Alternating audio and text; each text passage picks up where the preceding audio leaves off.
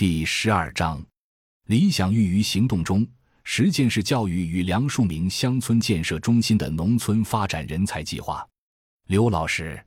新中国成立以来，一方面我国政治、经济、社会环境迅速变迁，综合实力有了很大的提高，全国大部分人民的物质生活水平也普遍得到了改善；另一方面，我国的农村、农业、农民却遇到了不小的麻烦。自二十世纪末就一直被人们称为“三农”问题，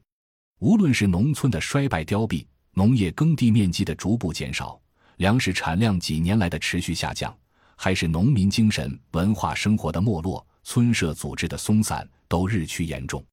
振兴中国乡村，需要一批热情向上、扎根基层的乡村建设人才。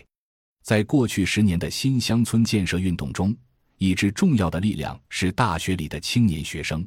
而梁漱溟乡村建设中心是发动和组织大学生参与乡村建设活动的一个重要组织机构。从2005年开始，梁漱溟乡村建设中心同中国人民大学乡村建设中心合作，开始了农村发展人才培养计划，简称“人才计划”。梁漱溟乡建中心就设立在中国人民大学乡村建设中心里。为了工作方便，我们以中国人民大学乡建中心的名义招生，具体事务由梁漱溟乡建中心操作。在人才计划之前，我们做大学生支农近十年，但做的都是短期支农。大学生到村里实习一个星期，做点项目，一个星期之后时就没人做了。为了弥补一星期之后做事不足的问题，我们开始琢磨要做长期人才培训，让人在中心培训一年。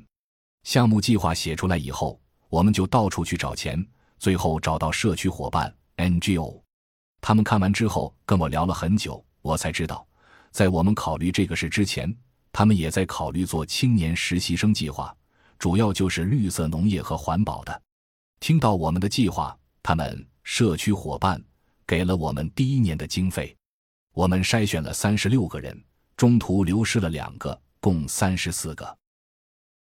感谢您的收听，本集已经播讲完毕。喜欢请订阅专辑，关注主播主页，更多精彩内容等着你。